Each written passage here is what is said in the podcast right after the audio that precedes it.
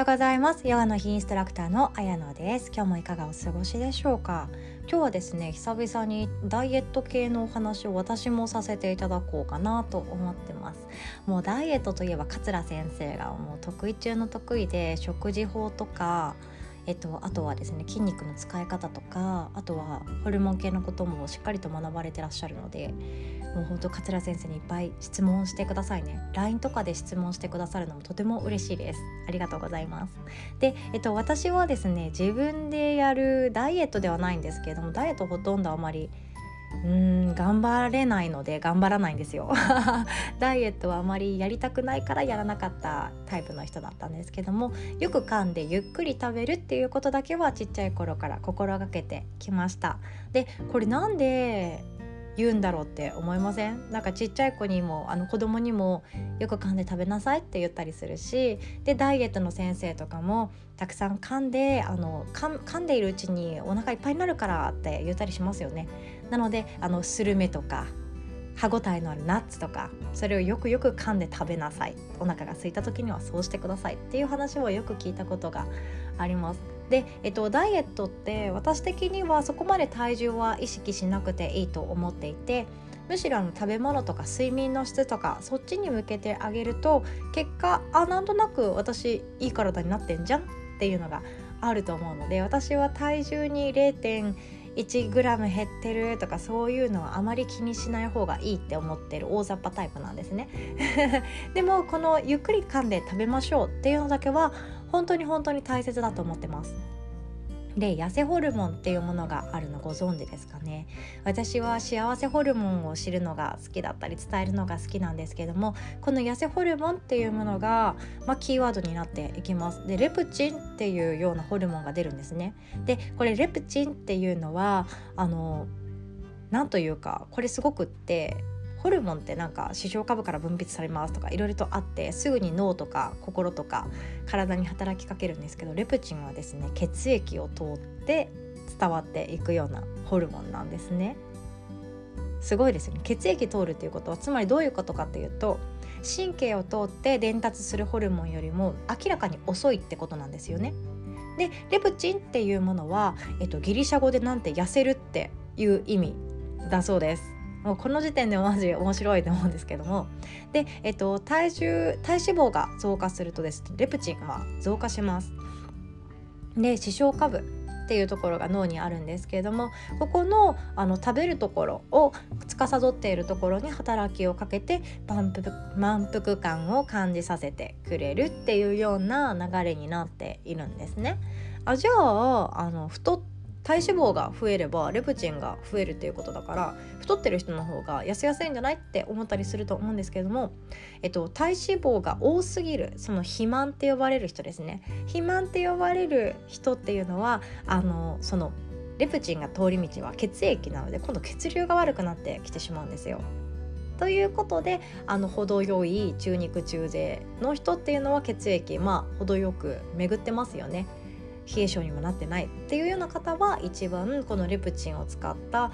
ダイエット、食欲コントロールっていうのはしやすいのかななんても思ったりしていきます。で、しかもレプチンが一番多く分泌されるのが食後20分してからなんですって。もうね食事中にすぐ分泌してくれたらいいのに。なので20分以上かけてゆっくりと食べることで、満腹中枢がレプチンが刺激してくれるので、最後の最後でもっと食べたいっていう欲を抑えてくれたり、最後デザートもちょっといっちゃおうかなっていう気持ちを抑えてくれたりするってことなんですね。なのでゆっくり食べるっていうことがどれほど大事かということですよで、よく噛んで食べましょう。そしてどちらかというとおしゃべり、今はね外ではなるべく控えてくださいとか黙って食べましょうって言われているんですけども、お家で家族で食べる時ぐらいはおしゃべりしながら楽しく食べたいものですよね。なので楽しくゆっくりと食べる、しかもおしゃべりしながら相手の話を聞きながら食べる。そうするとなんか気がついたら満腹になっていることってありませんかね。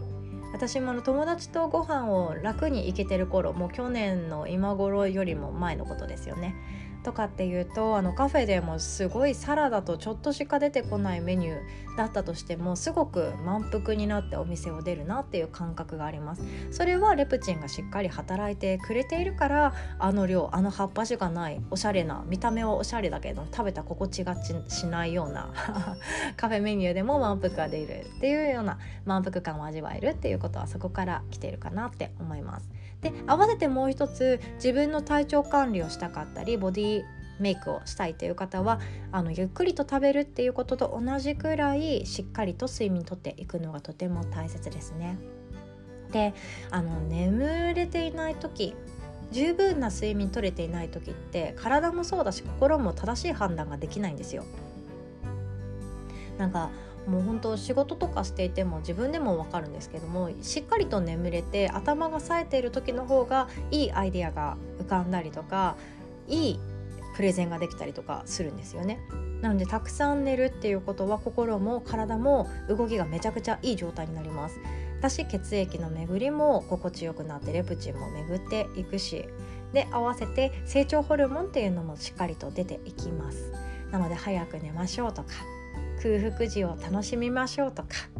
空腹時に運動しましょうっていうところは成長ホルモンっていうところにも働きかけていくので、成長ホルモンそして痩せホルモンのレプチン、両方ですね、私たち大人でも意識をしていくだけで体調のコントロール、体重のコントロール、食欲のコントロール、ボディメイクっていうことはできていく、成功に近づいていくっていうことです。でもう全然関係ない話なんですけど、理想って持ってたりしますか？理想の自分とか理想の夫婦関係とか理想の結婚、理想の恋愛とかあると思うんですけども、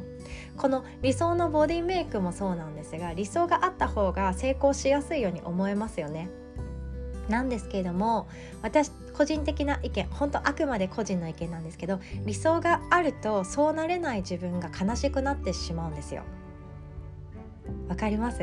理想のボディメイク、理想の体型をしている、例えばモデルさんとか雑誌に出てくる美脚の女の子たちいっぱいいますよね。あの子たちみたいな体になりたい、これを私は理想として頑張るぞっていう気持ちすごく大切だったり、人によるともうノルアドレナリンが出たりして頑張れたりもしまうんですけれども、個人的にもうちょっとズボラでいいかなって思っている方、あとは忙しすぎるママさんとか産後痩せの時とかっていうのは、理想を突き詰めてしまうとそうなれない自分っていうものが悲しくなってきてしまって、ダイエットそのもの、ボディメイクそのものをもう見てみないようにしたりとか逃げてしまうっていうことが多いです。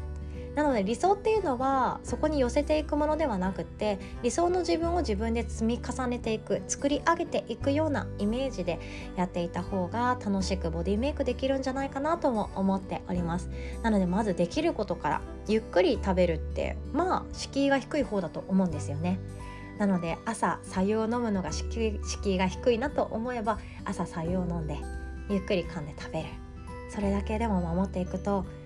1ヶ月後、3ヶ月後、半年後、1年後の自分の体型は変わっていくんじゃないかななんても思っております。今日も最後までお聞きくださりありがとうございます。素敵な一日お過ごしください。